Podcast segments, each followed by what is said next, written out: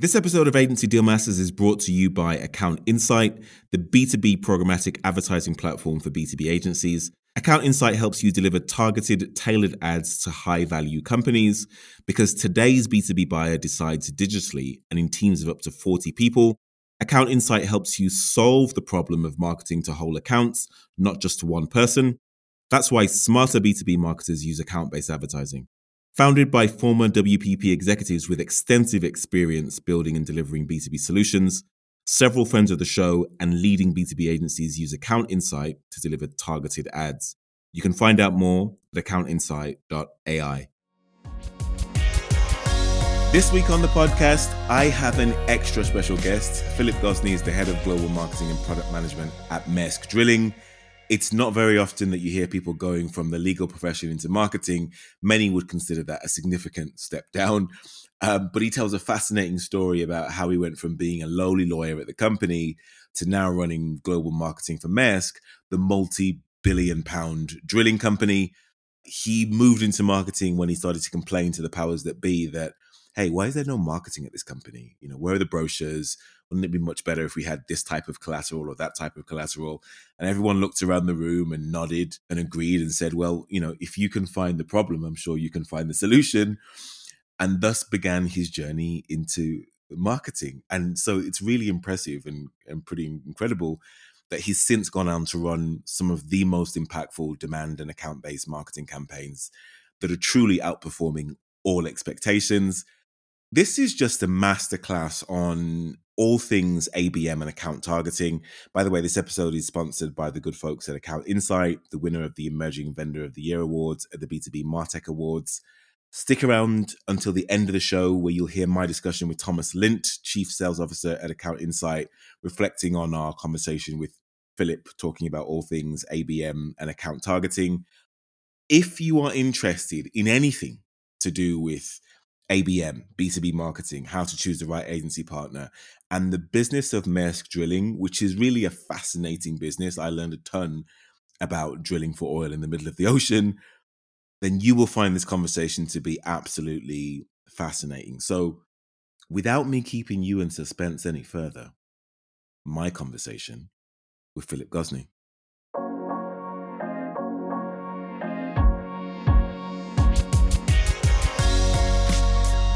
Philip Gosney is the head of global marketing and product management at Maersk Drilling. He has a background in law before moving over to marketing. Maersk Drilling supports global oil and gas production by providing high efficiency drilling services to oil companies around the world. Their fleet of 23 drilling rigs is amongst the youngest in the industry and ensures the highest levels of safety. They have over 3,200 highly skilled employees operating state of the art drilling rigs and have done so for about 40 years, operating in some of the most challenging environments on the planet. I'm very much looking forward to the conversation. Philip Gosney, welcome to Agency Deal Masters. Thank you very much. Pleasure to be here, and thank you for the nice introduction as well. So excited to have you on the show. We're going to talk about everything from ABM and the future of B2B marketing and all of that good stuff. But before we do that, your history and background is absolutely fascinating because I haven't come across anyone with a similar story to tell. Your background is in law. So you started your career in law and you started as chief legal counsel for Maersk in 2012. How do you go from a career in law to now running global marketing for Maersk Drilling?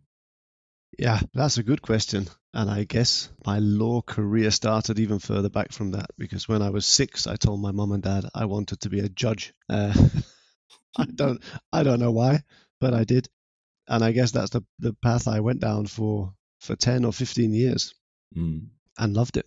Had a fantastic time.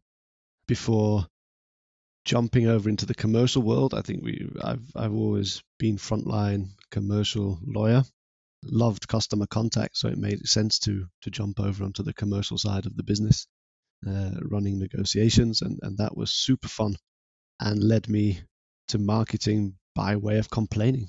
Actually, I, I complained uh, that our marketing material was non-existent, and then I, that's also strange that I'd worked here for seven years at that time and not realized why that was. We didn't have a marketing department. It had never really, never really occurred to me that we we had no one doing marketing. Uh, right. But of course, that was a common sense answer to why there was no marketing material. And you were the first person to point it out, and then the person said, "Well, actually, if you can identify the problem, you should have a hand in coming up with the solution." Yeah, I guess they were not so polite, but yeah, that's what happened. So. I think they said if I have time to complain about something, then I would also have time to do something about it, which uh, which is a good trait for for this business. I think that um, if you see it, you own it, and uh, yeah, I started to dig in from from there, and and I suppose I I dug into it from a very basic, naive, short-sighted view of what marketing is. Mm. After all, I was missing rig brochures at the time, which are these uh, these technical catalogs that if you're in this industry apparently are massively interesting but if you're not then then i wouldn't recommend you you read them. Sure. Um, but we were missing rig brochures and, and so i i went in search of that. And what i found when i scratched the surface of marketing is that this small corner of content is well that's nothing to do with marketing really. Uh, mm.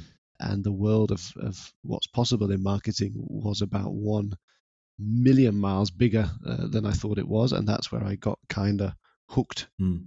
and, and, probably started to uh, fall into dereliction of duty on my proper day job as I as I chased marketing more and more and more, uh, yeah. and, and then then got to the point where I thought, hang on a minute, this should be this should be something big. There, there's potential in here. Mm. There's so much possibility for Maersk drilling that we're not using.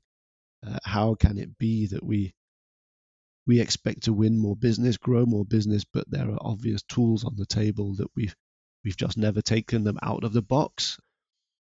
Let's get into it. So so that's what I did.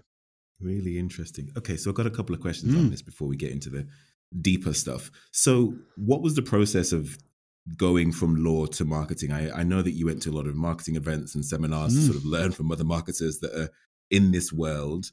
What did you discover on your journey about the the strange relationship that sales and marketing have mm-hmm. together and, and why did you think that was so unusual? Maybe just talk us through kind of how you how that journey evolved for you. Yeah so i mean uh, when i moved into marketing and, and and got this this title head of back then it was it was just the head of marketing right? I, we didn't do product management at all. This was two two and a half years ago and i was a completely blank slate. I just had to do my own research and, and that's when i went to marketing conferences to meet real people who knew stuff and find out what the possibilities were. And that that's how I started to uncover more and more about the possibilities and, and knowing our business so well and knowing the industry so well and knowing our customers, having met so many of them, I could start to make some really exciting matches between our business and what was possible. And that's where I really started to get excited and and I I remember being uh, when I got my my title as head of marketing, there was more than one person who, who asked me, uh, Phil, why why have you been demoted? uh, and and I could only laugh and say, well, well, actually, I, I, I haven't, I haven't been demoted. But what I can tell you is that whatever you think marketing is, having looked into it, it's not. And I am hugely excited about the impact it can make on the business. And that's what I've been pursuing, I guess, for two years, mm. is opening up the eyes of the business and finding ways to impact it disproportionately. And I think that's the exciting thing about being a small team. How do you find ways to disproportionately impact the business? Okay. So, so take us on a journey then. Tell us what the first six to nine months was like. Mm. And then also tell us I mean, give us an idea of what was the problem you were trying to solve in the early days, and how has that evolved? What mm. what problems is marketing helping to solve for Maersk Drilling today? Sure. Well, I guess the first problem was what can marketing do for us? I mean, that's it's not a problem. It was a it was a question. If we should go down this route, should we go down this route? Is there anything on offer uh, in in the, that world of marketing? And I know most people listening will think that's a bizarre thing to even question of yourself, um, but but for us it was natural because we'd never done it before. So the the first period of time was opening up channels, speaking to other companies in Denmark and also in the UK about how they dealt with marketing, what they did, what channels they used, tools they used, uh, software, all of all of that stuff to understand the possibilities versus our business and where where is the match, the match with the biggest impact. And I think that's probably a good lesson learned. If you if you know nothing, it's it can be a little bit embarrassing to, to go out and, and speak to other companies. But actually, it was a huge uh, impact for me that that other companies would speak to us. Hmm. Being able to call up other heads of marketing and say, "Hey, I'm just about to go into this for the first time." I was like a weird science experiment calling up, right? Hmm. Um, how could this possibly go right? uh, appointing a lawyer to be the head of marketing. How strange. so all of those companies without fail opened their doors, all of them, wow. and gave fantastic input and insight and what they had learned and what they wouldn't do again and so on. And I think it was when I came back to the office and, and, and shared all of the learnings, I think it was people were a bit surprised about, well, why do they want to talk to you? Why do they want to share like that? Mm. And uh, I said to them, well, you know, Maersk is a big company, so the best thing that can happen to them is that they learn something from me that they can use in their sure. in their business. I mean that that would be good, but it's unlikely given the fact that I didn't know much about marketing. And the second best thing is that they can tell their boss that the head of marketing from Maersk Drilling had just been in and they were doing it way better than Maersk Drilling are. Um, yeah. so and get brownie points that way. Sure. So it's a win-win, and I think it's a it's a good lesson learned. And we've done it numerous times actually. When I started up, other teams gone out to other businesses and asked the experts there what would hmm. how do you do it what are your lessons learned and, and use that as a springboard to really skip some of the initial steps and, and not have to learn everything ourselves well let's talk about Maersk drilling in a bit more detail mm because you, you're actually an unusual business for a number of reasons you've only got sort of I say only. You've got 23 drilling rigs around the world. So mm. your your defined audience, your potential audience is relatively is relatively fixed and limited. You can't go around sort of creating more rigs. So it's not so much a scale question for you. It's more about how do you get customers to come back and deepen the relationship, etc. Talk about the problems that you solve for your clients who are they? Mm. and what are the problems that marketing is now helping to solve with things like abm so we have 23 rigs as you say drilling rigs. They're huge steel pieces of equipment uh, and we, we rent them out to oil companies.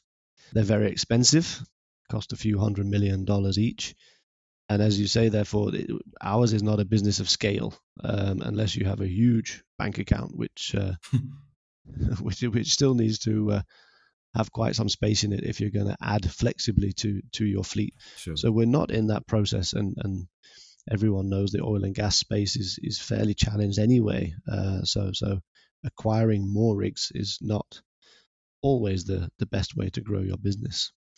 What we really want to do is have all of our rigs working all of the time.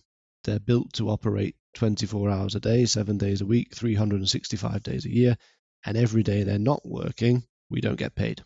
And that's expensive. So um, if, if one of our drill ships isn't working, it is in port, then it costs us between thirty and forty thousand dollars a day just to have it stood there. So it's wow. and that's just the cost. It, that doesn't go into the financing of it. So it's an expensive business to be in if you cannot secure that utilization for the rigs.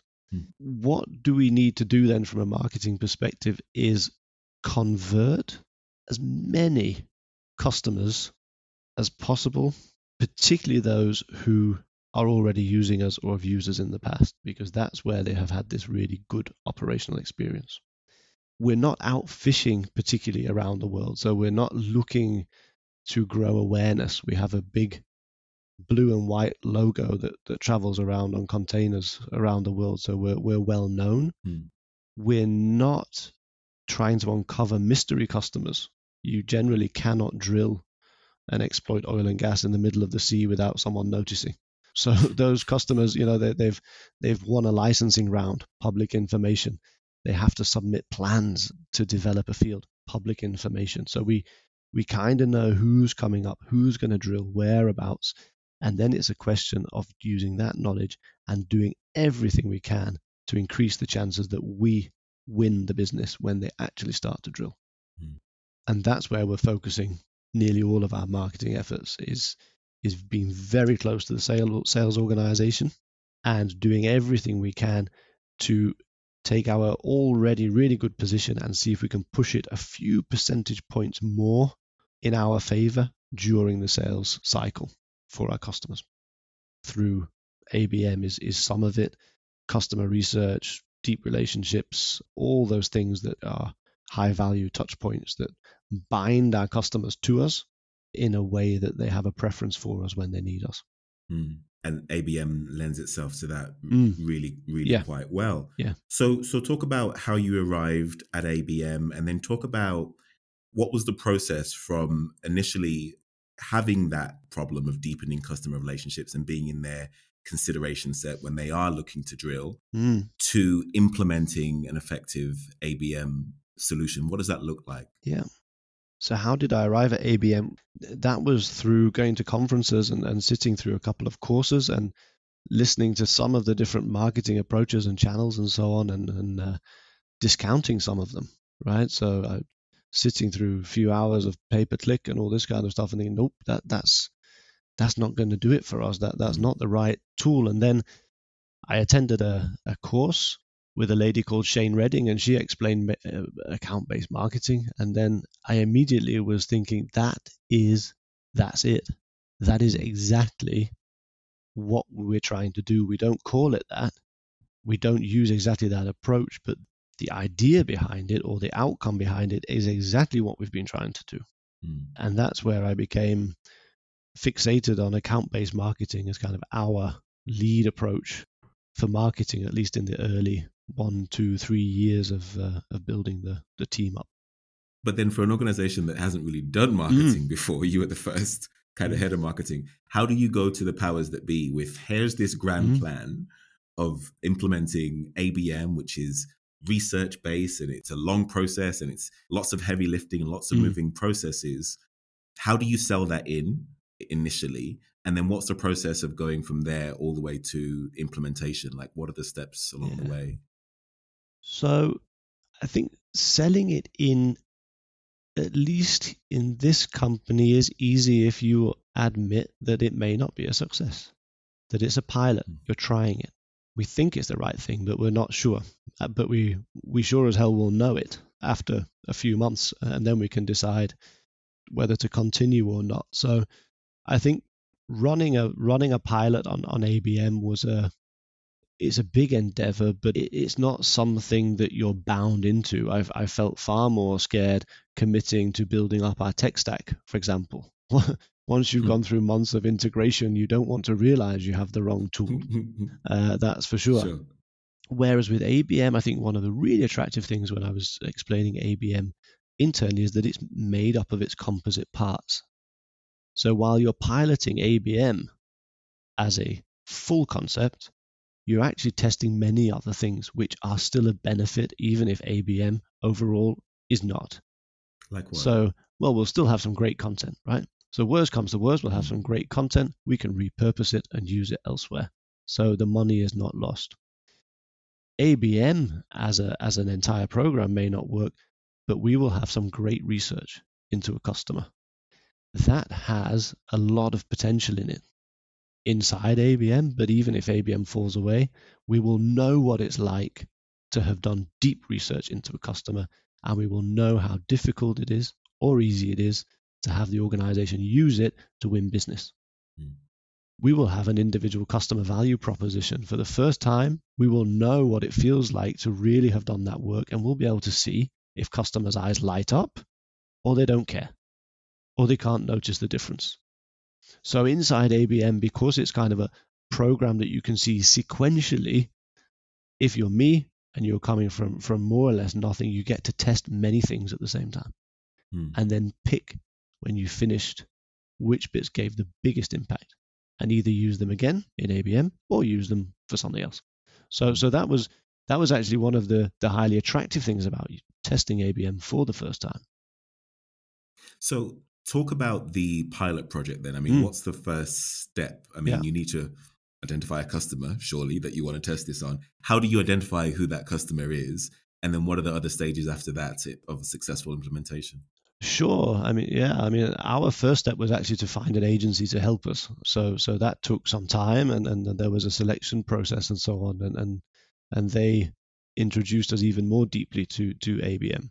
But once we got that far, then then as you say, the first step is to choose the right customer, and particularly when it's a pilot, you kind of only have one one shot to to pick the right one from the start we we have three what we call tier one customers who who we, we really prioritize. So it of course should be should be one of those.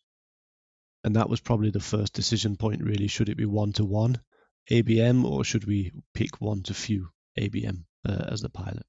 We we went for for one to one. So I thought, well, I'll try the most uh, the most burdensome, some might call it, or the, the most intense version of ABM. Mm. See if that works, and if not, then I'm sure it will work in a scaled back version anyway in the future. So uh, start with it full on, one to one, and then we can always work backwards into one to few if it's if it's too much for the organization to carry one to one ABM. Really interesting.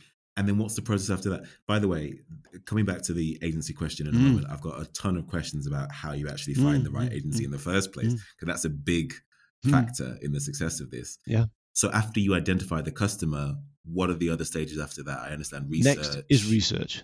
Right. And I still think research for me had the most impact on us. It's changed the way that we understand what we know and what we don't know and it's changed the benchmark for what good looks like about what do you know about your customer really. And it, it, it, was the first time that we'd paid for research. It's the first time that we'd we'd allow our agency a third party to dig into our customers so deeply. And what came back was an astonishing level of detail of, of embarrassingly public information right? I mean it's, it's hmm. stuff that we could have known all along but we don't take we don't take the time to do it.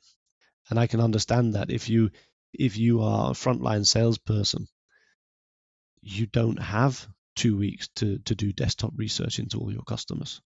Um, you need quicker fixes than that. So I think really learning that research is a discipline, it's a skill, it's something that takes time, and it's something that requires presenting in a super usable way. And that was also the benefit of using our agency that is a professional research company as well, they could present it back to us in a format where it's mega usable. What was some of the insights from the research for the first pilot that surprised you mm. that you weren't expecting? Some of the basic things. So some of those fund. I've I've worked on the front line. I've I've worked with customers. So I was always looking when out with customers. How do I make them understand that I know their business? Not by standing and giving a lecture or some formal presentation, usually coffee machine examples. Hmm. no, we're in a negotiation, we go out the room, we stand and get a coffee. I know them, I say, How are you doing? And it's good to see you. And and then I say, Hey, I saw that you were doing X. It's so cool. Are you working on that yourself or what's it leading to? And it reminded me that we've also done Y in the past, and then I can see there's some kind of uh, interesting overlaps there. I mean that that's just a brilliant coffee machine chat that tells your customer, sure. I understand your business, I'm interested, I follow it, I know where you're going, and there's a match because we're going the same direction. Hmm. So the research really uncovered a number of these points. They could be buried down in their press releases, they could be buried in their website, things that I, if I'm going to a negotiation, I would not have time to research my customer for five hours trying to find sure. these these perfect points, right? So a lot of these really good uh, examples, and then also in the research we did a lot of individual profiles, individual profile research. So taking individuals that are important to us and who we, we come across in the customer organization and just planning their chronology of work. Where what what's their background? What did they study? What are they interested in? What different positions have they held in this company? Hmm. Super interesting to see it on a on a piece of paper. And then you understand, okay, well, I'm meeting the head of procurement, but actually for the past 10 years, they've been in sustainability. Then I can be pretty certain that they will have a certain uh, slant towards that topic, and I should be ready for it. So uh, many, many, many great examples that uh, presented in an easy way to consume are then easy to implement when uh, when you're out with with customers. Really fascinating. And then, so you also shared an example last time of an automotive Mm. insight that you found from research. Yeah, yeah, yeah. Share that example Mm, with us. yeah, so that was a, a, a good example, right, where two individuals who are both important to us uh, at a customer, and the research showed that when one of them went out to speak or made things on LinkedIn, whatever it might be, always he would compare the lack of progress in our industry to the huge progress in the car industry with regard to robots and, and automation. His colleague, also a person super important to us in exactly the same circumstance, he preferred to compare it to the airline industry and a lot of the, the computer learning uh, that goes on so that pilots don't have to do as much as they, they used to do uh, and thereby increase safety and operational certainty and so on. So, two individuals, same organization, both important to us, both with similar backgrounds, both with similar influence in the customer organization, with two different favorite topics uh, for explaining where we are as an industry. Now, from an account based marketing perspective, that became mega interesting. If you're trying to touch the hearts and the souls and the minds of those individuals, we could then make same content, more or less, but with important deviations.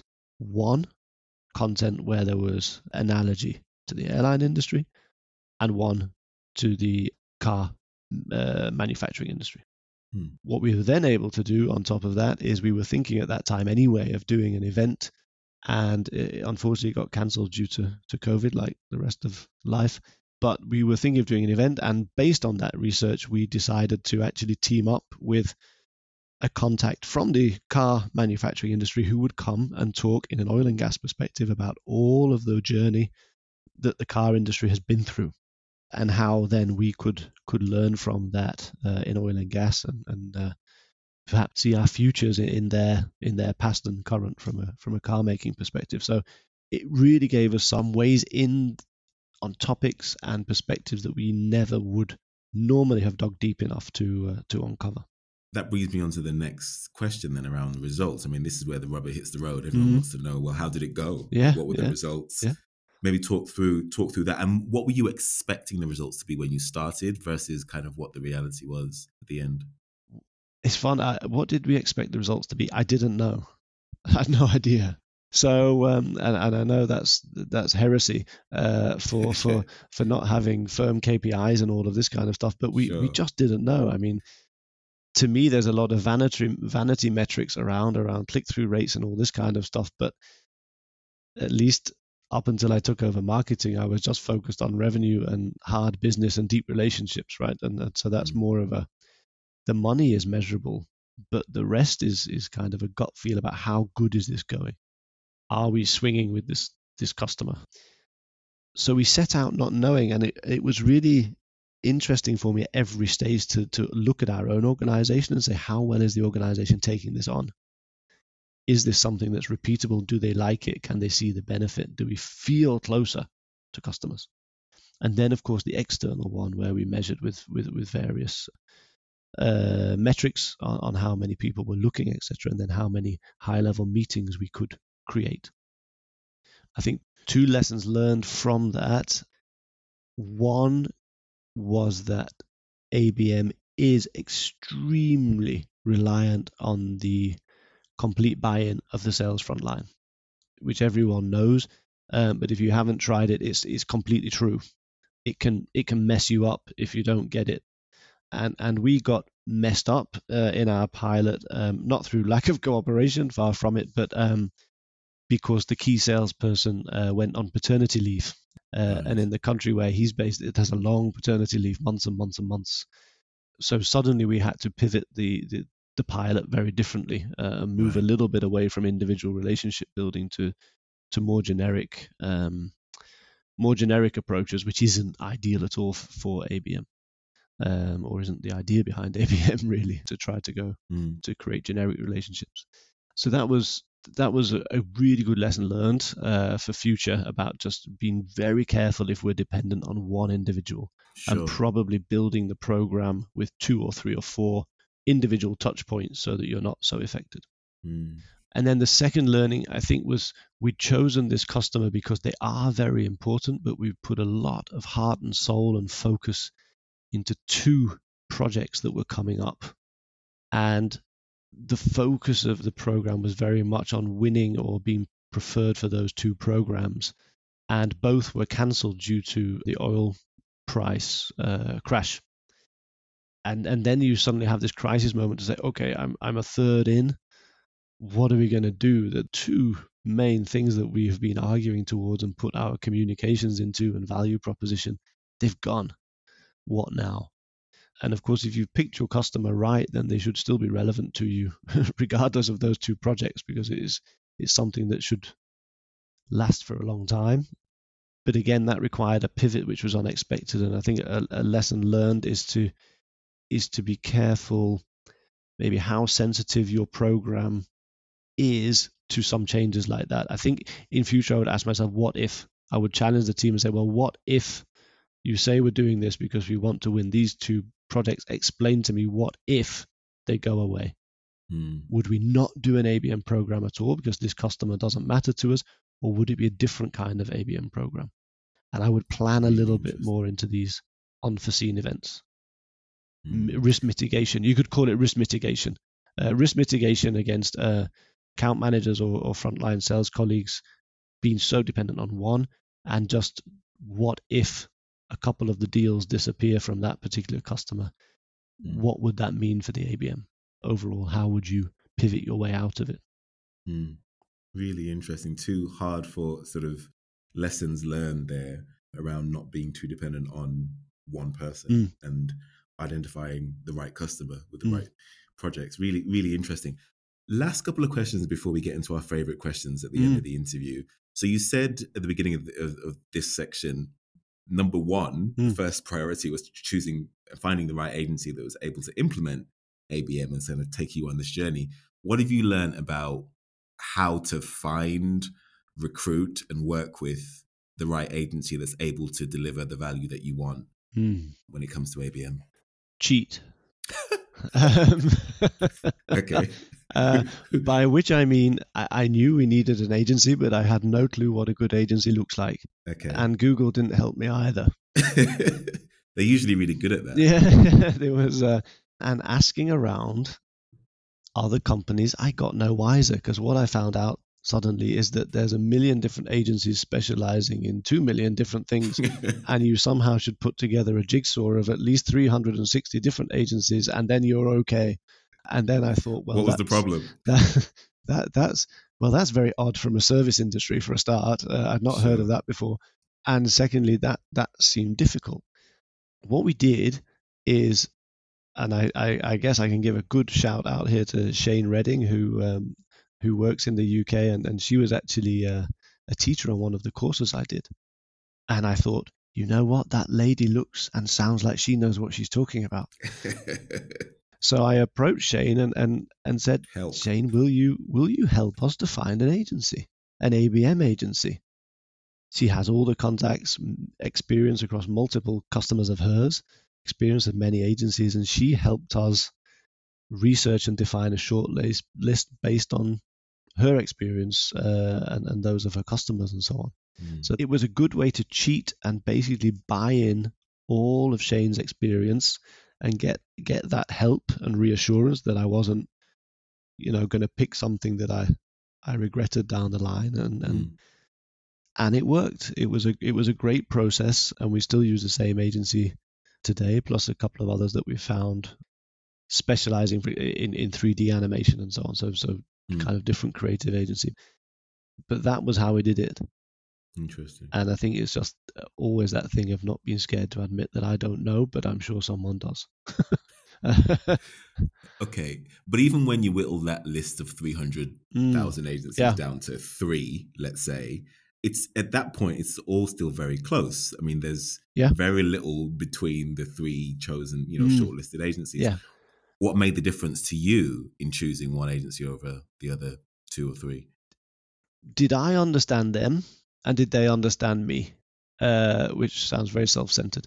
But but did did I understand them? Meaning I was new to marketing. I needed a partner who was would really spend the time to explain to me the basics and the acronyms and how this all worked. So did I feel like I had a consultant kind of relationship?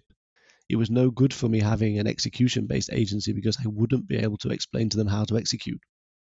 Hmm.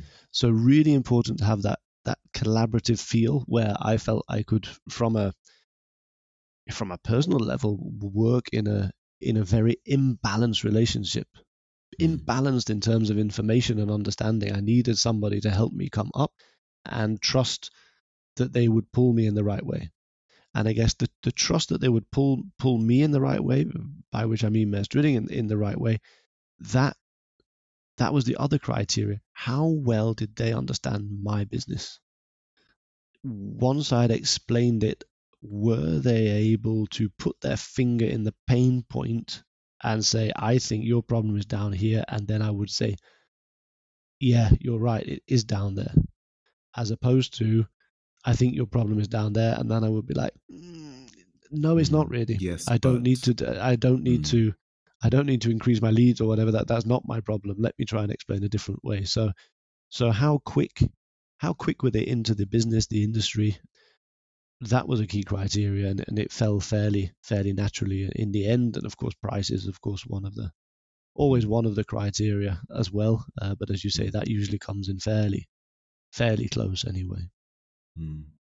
what's your approach to communicating something you're unhappy with with your agency absolute frankness and i know this is a bit weird as well but but i actually run agency afternoons so I don't consider our agency separate, and I don't consider us separate from the agency or vice versa. I just consider us one one team, hmm. which is an offshore concept and one that, from a strategic perspective, we at Drilling believe in a lot. That if you if you eliminate boundaries between organizations and work together, you actually drill a hole a lot faster. And I think also we we will get to our marketing goals a lot faster. So the three main agencies that we use and us, we get together where I go deep into Maersk Drilling strategy. I present our annual goals, our KPIs, our budget, all of those aspects, and then everyone there will then know each other. So now we're starting to see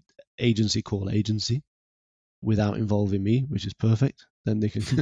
it's much more efficient that way agencies understanding the strengths and weaknesses of each one so that we can put together multi-agency programs where they themselves agree that one agency should do this part because they're better at it and we start to get these these projects rolling where everybody knows each other there's no secrets and in that respect you can give praise and hard feedback as well sometimes in a very open way last question before we get into our favorite questions at the end of the mm. interview which we ask all of our guests what else are you excited about when it comes to the future of B2B marketing? I mean, you said at the beginning that ABM is one of many mm. tactics which you could yeah. have used to execute your strategy. What else are you excited by? I don't know if it's it's uh, it's geeky or but at least at least very specific to our industrial kind of area of business. But that is bringing offshore onshore, by which I mean it is extremely difficult for our customers to actually visit one of our rigs. Hmm. They are two, three hundred kilometers off the coast. You right. need to have a week's helicopter license to fly out there. It's an environment which is dangerous, so we limit people going there as much as possible. Sure. It's hard to go there. And again and again, we see customers where we try to tell them about some of the things that our rigs can do that they're not aware of. But it's it's hard, right? It's tough to in an abstract way to to imagine yourself out there. Sure. So we're doing a lot of work to bring the offshore onshore, and, and that means through virtual reality experiences, uh, augmented reality experiences, 360 degree experiences where we we either film or animate the rigs uh, and then put them into experiences so that we can actually give customers tours as though they're there. And we can build the rigs through through high resolution animation in a way that you can take things out of the way. So a good example is uh, we're just working on um, a 360 degree experience, cheap, cheap plastic goggles that we can post to customers. They, they cost around $5 each. Uh, you put your mobile phone into the goggles, and then they take a tour of the rig uh, where they can look all around. And, and because it drives just through on YouTube, basically, because it's animated, it's not real, we can put them in places that they're simply not allowed to be. Hmm. In the most dangerous areas of the rigs out on the drill floor, where there's a lot of moving equipment, we're, we're actually taking great pleasure in in this experience standing someone right in the middle of the drill floor while they watch the equipment fly past the end of their nose and feel a little bit like they want to duck Wow. and so on and then explain how it works Yeah. so getting people into the environment that they are essentially there to, to try to procure anyway and give it to them in a way where it's an interesting learning experience and from a marketing perspective where they want to go home and pass it on to somebody else in that office. Oh, that's interesting. They desperately want to go home and say, I have just seen this. It is mega cool. Everyone in the office, come over here, put these goggles on, and watch what happens. And if we can do that, it, it- it's a great way where I, it's probably the wrong, the completely wrong definition of organic marketing. But for me, it's organic marketing where you you put one thing with a customer and then you watch it spread inside that organization, and you can Yeah. see from the insights and the tracking, it's going everywhere Oh, wow. uh, we can, you know because it's a web-based a web-based uh, experience so we can see hang on a minute did you not give this to someone in the uk because now someone is in is in brunei looking at this and now they're Oh, in australia and in america so you can see Yeah. kind of the footprint grow and if it does that You're doing something right. then you're doing something right and and one last point on that is is is, is in my product perspective some of the stuff we do in marketing m- would make awesome products if we charge for it and actually we had a customer who'd seen one of these experiences contact us and say can i buy this to use in our training academy to train Hmm. young recruits on what it looks like to offshore drill and that's where you can actually turn some of your marketing through repurposing the famous Right. kind of repurposing if you can do some of these experiences and repurpose into a product and experience for training then you can make back your marketing budget Turn marketing into a profit center. and make it a profit center Yes, and, and, I, and I really believe there's a close, if you're developing customer experiences, there is easy repurposing to be an amazing employee experience, an amazing recruitment experience, and the holy grail is a training experience that you can sell to your customers. But there's a fine line, there's maybe only 10% to move in each direction, and you have it. You just have to see the bigger picture and try to dig out all the possibilities. Hmm. Philip, I've really enjoyed the chat. Everything from your history and, and background to everything that you're doing at, at Maersk and the evolution of your career and, and, and the insights into what makes a fantastic ABM campaign. Thank you very much for, for being on the show. I've got a few more questions. I cannot let you go without Mm. asking our favorite questions that we ask all of our guests. So Okay. I'm going to ask you some of them now. Tell us about a time when you failed and what you learned from the experience. I think I failed when I moved over to marketing, Okay. which sounds strange, right? Contradicts what you've just yes, said. yes. But I was wrong. I hadn't, and, and and let me put it in in in context. I moved over and felt an immediate lack of uh, authority in the organization because I'd always been a lawyer, and it's strange when you are a lawyer, you don't quite realize it, but people seem to listen to you. Very strange. Um, it's something about the certificate on the wall Sure. and and quoting rules and regulations, and, and I had been used to nobody questioning my advice. You know, I, I would go around in in in meeting the CEO and advising him and the chief leader, all these people, and they was oh very good, wonderful, uh, uh, Right. carry on. That we should definitely do that. and then I changed to the commercial world, and and and, and people started to suddenly question if I knew what I was doing. Question you. Yeah, and say, well, how do you know that's true? And I said, well, it's just based on my best judgment and, and research and so Love on. it. And for a while, it, it did shake my confidence on how to deal with those situations. And for a while, I think I was a little bit almost panicked about kind of well what will i suddenly nobody believes me what what what will i do about that mm. and that was a good few months where I actually went to a, a coach, uh, and and that person helped me a lot to understand that that I'd essentially lost uh, the authority of status, mm. moving. and apparently, it turned out that, that I wasn't the first person who'd made a career shift and, and come by his office to explain this sensation of losing your authority. Uh, you can no longer be hi- hide behind the shield of your education or your background or your authority in a specific topic. You actually have to use authority differently or earn it differently through the way that you work, the way that you build a team, the way that you're able to pull on different uh, expertise in the organization and start to work without subject matter authority. And that was one of the biggest learning points in, in my career, actually. Going from a oh no moment, what have I done, to experiencing this this explanation of what was happening to me. I'd lost my subject matter expertise, authority, and didn't know what to hold on to next. Uh, and then learning to gain authority through yeah the leadership the way that you pull together a team and that you can leverage the organization and, yeah. and then i realized that, that yeah i hadn't made a mistake after all actually it was uh, a very important transition that i no longer had to be the expert to actually get things to work that's really fascinating so i'm, go- I'm going to stay here for a moment because i thought that's really interesting so you you know on one hand you've got this inherited uh, value or trust because of the certificate. But on, on, the other hand, as you become a marketer, you have to earn mm-hmm. that mm-hmm. through mm-hmm. doing a good job, essentially, is what I'm hearing you say. Which one is better? Human beings inherently trust people with letters behind their names and authority and credibility. We trust authority figures. But actually, through doing a job and doing it well, you actually earn earn trust and earn mm. credibility. Mm and I think a lot of marketers listening to this would sort of identify with, yeah, we're not we're not taking as seriously as we as we uh, would like to be, but actually through doing a good job, they've inherited that. W- which one do you think is better? I think they're just different. Mm. Different. I think the first one is easier to come with, but you will lose it eventually. Mm.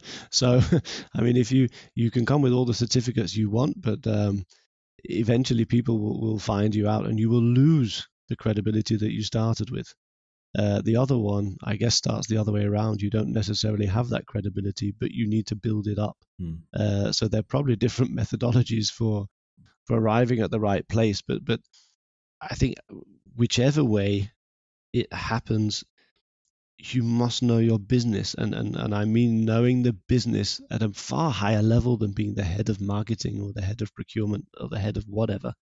You have to know the business because if there's one thing that that everyone understands at this organization is when I talk about the business.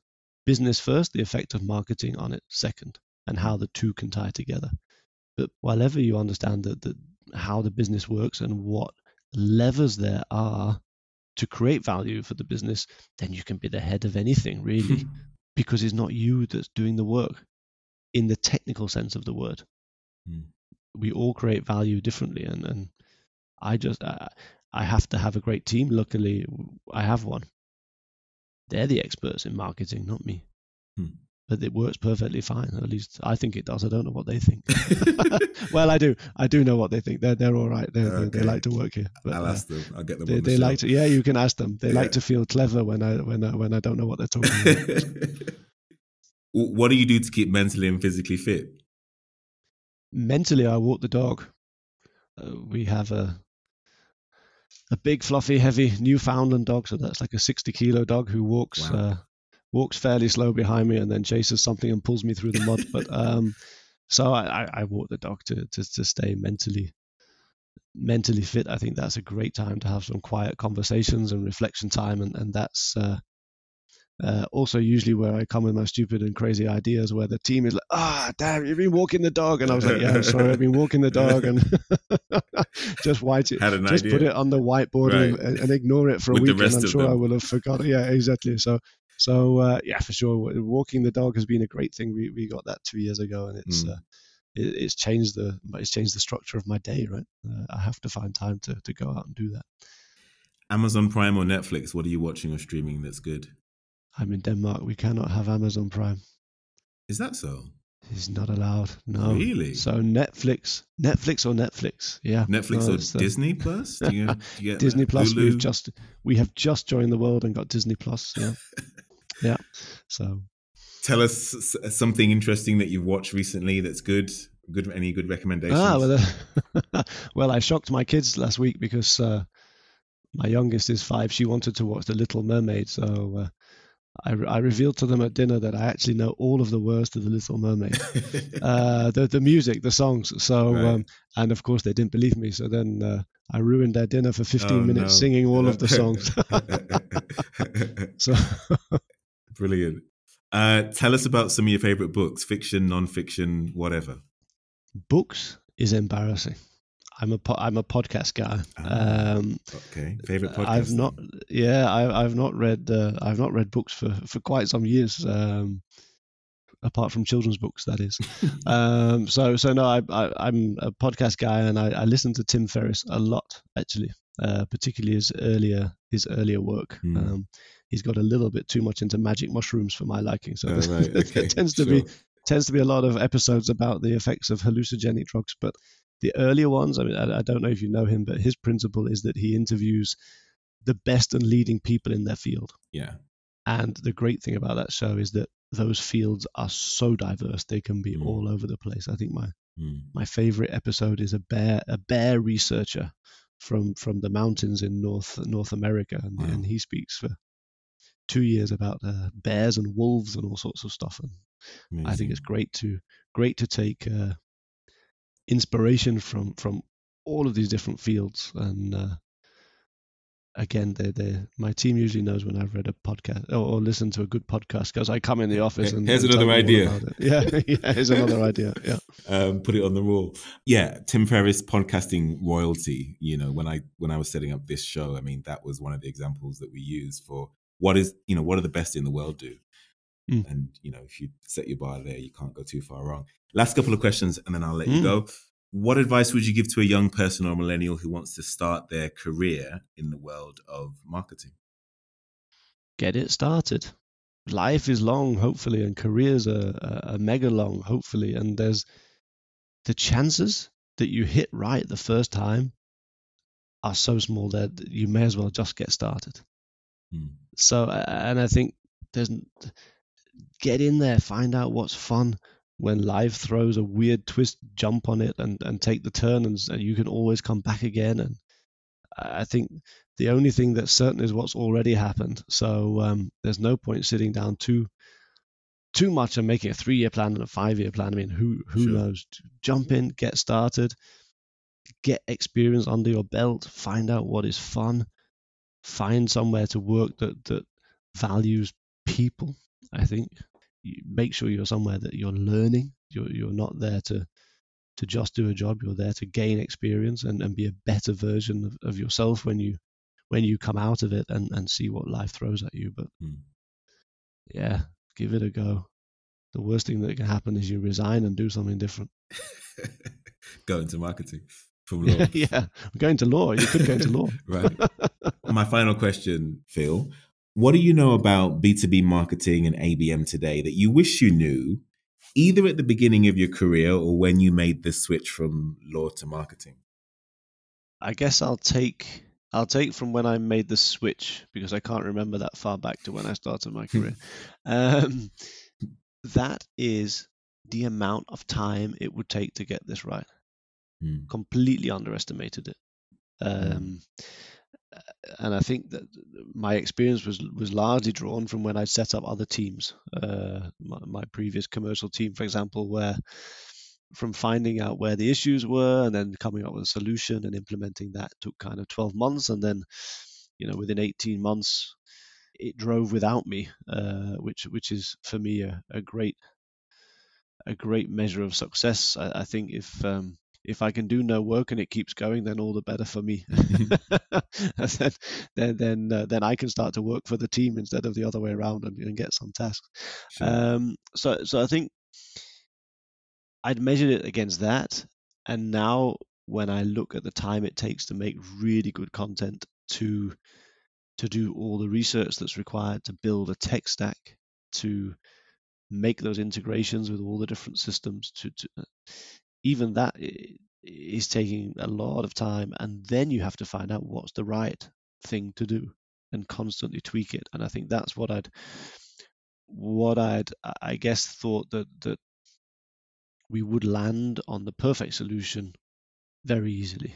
Uh, and what i've learned is there is no perfect solution and this is going to take a long time before we can sit back and say you know what?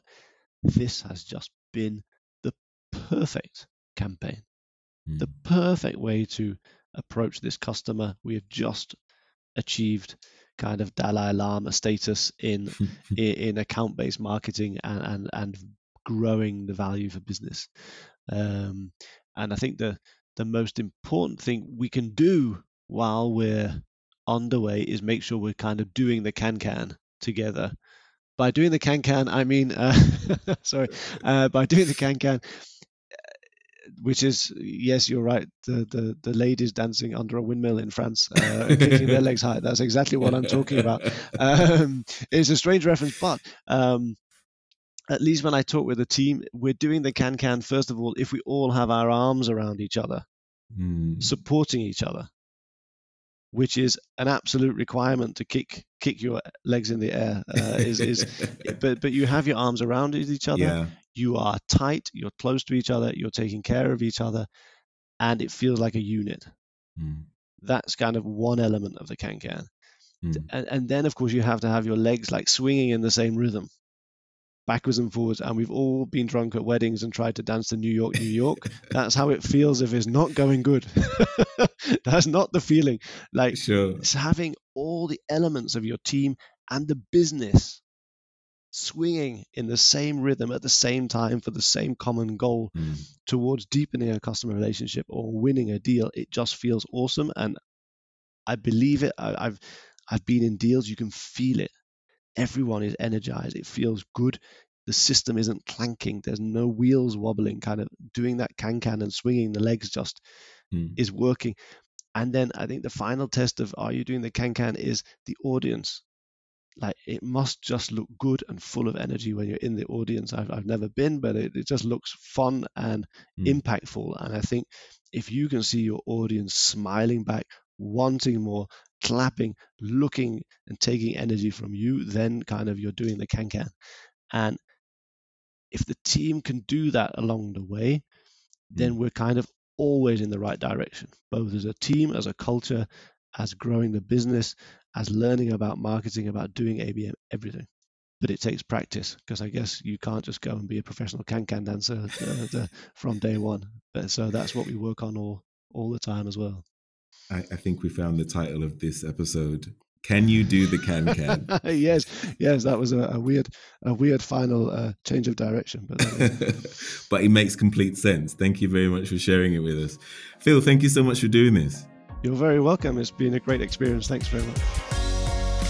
We have been speaking with Philip Gosney. He is currently the head of global marketing and product management at Maersk. If you enjoyed this conversation, then head over to Apple Podcasts where you can listen to over 120 such conversations we've had with world class leaders in marketing and B2B.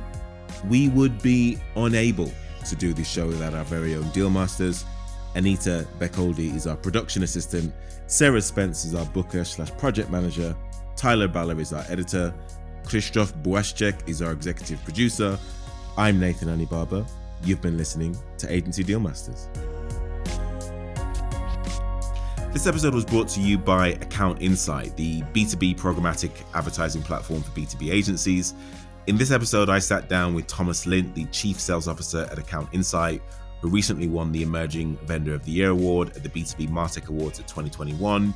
Thomas and I discuss our interview with Philip Gosney, where we talked about the role of account based advertising in effective B2B campaigns.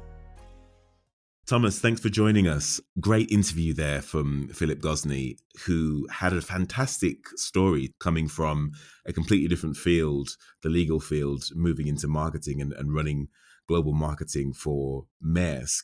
And also, I thought it was really fascinating hearing him talk about how account based advertising works on top of and complements an effective ABM strategy considering that he's got a very small, defined audience of target buyers who he needs to build a relationship with.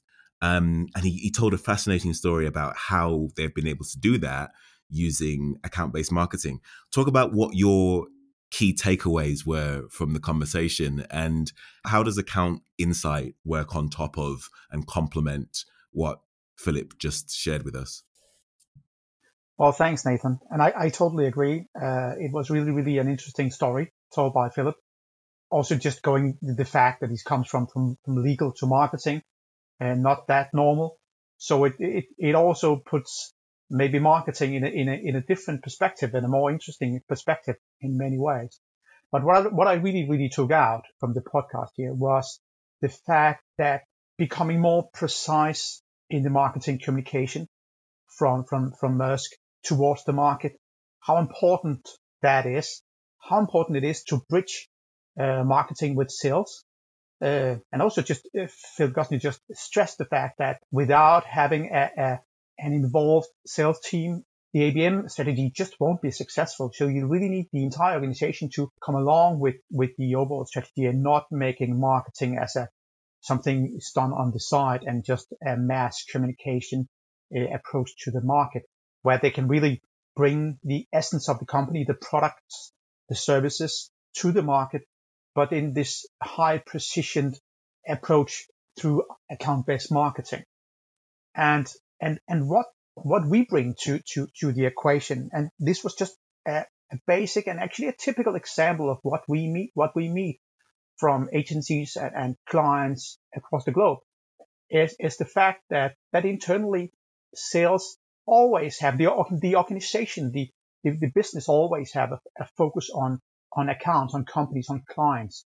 Then sometimes they they have to communicate broadly, but they are really looking for for being able looking for a, a possibility to uh, to really bridge the organization with marketing and then let marketing communicate in the same with the same precision as sales and the, the organization is, is doing. When we have these discussions, then what we bring from Account Insights is this account-based advertising as part of the marketing activities where we're able to, to bring uh, maybe a broader scope also to, to, to the, uh, to the campaigns with reach, also creating awareness and engagement. But, but we are really bringing a new dimension to, uh, to the ABM strategy, which, which is traditionally very much a one-on-one approach, which also Philip really, really stressed uh, doing that. So also, even though we can say that ABM, well, that's a new thing. It's only been around for a couple of years, but ABM is old school. Uh, in sales department, they have always done done it this way. They've always focused on the clients and the companies in, in, in target. Uh, then someone has just figured out, okay, let's call it ABM. And then, okay, now we have new thing for marketing. But, but, uh, what is really just interesting is, is the way that where we from Account Insight have the actually the the ability, uh, uh, and I'm actually a bit humble uh, about that as well. Have the ability to get closer to to to the organization, to get closer to uh, to the products, and to become closer to uh, the sales process. That that is always the topic. It's always about bringing sales, generating leads. Uh, show me the money. In in hmm. the end, it's, it's a it's business objectives that is always driving uh, the the overall objective. But but, uh, but but how can marketing connect with that? Uh, and also, as as as Augustus mentioned, that for us as a partner, uh, being able to understand the, the the client situation, the challenges, and the objectives is just really a crucial part uh, for us. Uh, which is maybe also why much of what we do, much of what my what I do uh, in sales and, and my colleagues in, in, in sales. Um, it's just as much consulting as it's actually sales. We need to be able to talk about business objectives, business goals in order to figure out how can we uh, adjust to that? How can we adapt to that? And how can we assist uh, if we should assist? Also, sometimes it's also a, a really clever approach, a, a, good approach to say no. Uh, I think that other ways are more uh, relevant to go. But the fact that the closer we get to, to the product, the closer we get to the organization, uh, the better we can help. So in that way, I think that Philip Gosney's uh, comments and, and story about what happened at, at Maersk Drilling ha- has happened during the years. Hmm. Uh, it's really, really uh, an interesting story. Uh, and also a story I have met, heard many times, Hmm. but it doesn't make it less interesting. What have you learned from a sales perspective about what it takes to run really effective ABA campaigns? I mean, what you know, what are the what are the factors that get in the way of running effective ABA campaigns, and what have you learned that works time and time again when people take a particular approach to running campaigns that really outperform the market? Well, I think in general it has to do with understanding. We we really need to figure out how to be on the same page with with our uh, agency partners or clients. Uh, very often we work in connection, in conjunction with uh, with both uh, end clients, brands, and and the agency agency partners. So it's very much about having an understanding, a common understanding of where we are in the sales funnel, in the decision making journey, and how communication and di- at different levels can support the marketing activities and, and the sales process in the end. And very often, uh, the account-based advertising activities is more up funnel. It's more generating reach. It's generating some interaction, uh, awareness, and sometimes also positioning, depending on the brand positioning situation uh, in, in the given situation. But it is the most effective campaigns is where you are able to bring the entire ABM strategy in play at the same time. So you have account-based advertising maybe on top, and that pushes the, the communication towards the accounts, the companies in target, and where also we are able to adjust the communication as we go. Uh, maybe also moving communicate, changing communication uh, from phase one to phase two to phase three, in close relation to, to, to the client and the agency during, during the phase. And th- then having the other activities being social search, the traditional account based sales activities as well, uh, all coming together and, and where there is a, a, an overall objective and, and, goal about bringing this in. Uh, account-based advertising should never be seen as a standalone. We cannot just add a communication strategy and then that will fix it. You need to be able and understand the, the different elements and also the different levels of precision that you need to add. And also sometimes it's, if it's, and, and that's very often the case with our clients and, and the, and the business situation we, we, we try to, to assist on is that the, the products in, in, in, in scope are very, very big. They are not selling, Maersk Drilling is not an online business. They cannot sell their products online. It's a long, long journey. It's a really complicated decision, a journey that, that they are part of. And, and in the end, it will be face to face meetings, maybe a lot of face to face meetings and even a lot of the, the ABM activities that, that also Philip mentioned that, that will in the end bring the win to Maersk or other brands. So, so it's really about understanding which layers to, to use when and, and, and also for us at Account Insight to understand, okay, what part of the equation are we actually supporting and, and, and how can we assist as close as possible doing that? So the, the closer we are, the better. Uh, agencies that really keep us on, in arm length, uh, doesn't really help the brand or the client, to be honest. Uh, not that, not said that, that I can do a better job than, than, than they can because of course I can't. Okay, they are the strategic partner, etc. But, but it's really important that, that we try to get as close as possible to, to, uh, to the client situation, the client products, uh, understanding what's the objective of, uh, of this cam- of this campaign. And then having a, a, a partner at the other end saying, well, we understand that, that what you bring can do this and that, but we also acknowledge the fact that it won't bring it all in. We need to, to work with the combination. So when we meet clients, when we meet agencies that, that work with a more precise or more concise 360 ABM strategy as they do at, at, at Maersk Drilling, to be honest, it's just much, much more easier to assist because we are part of the equation and not a standalone and not just something that could be nice to add. Hmm. Brilliant. Thank you very much.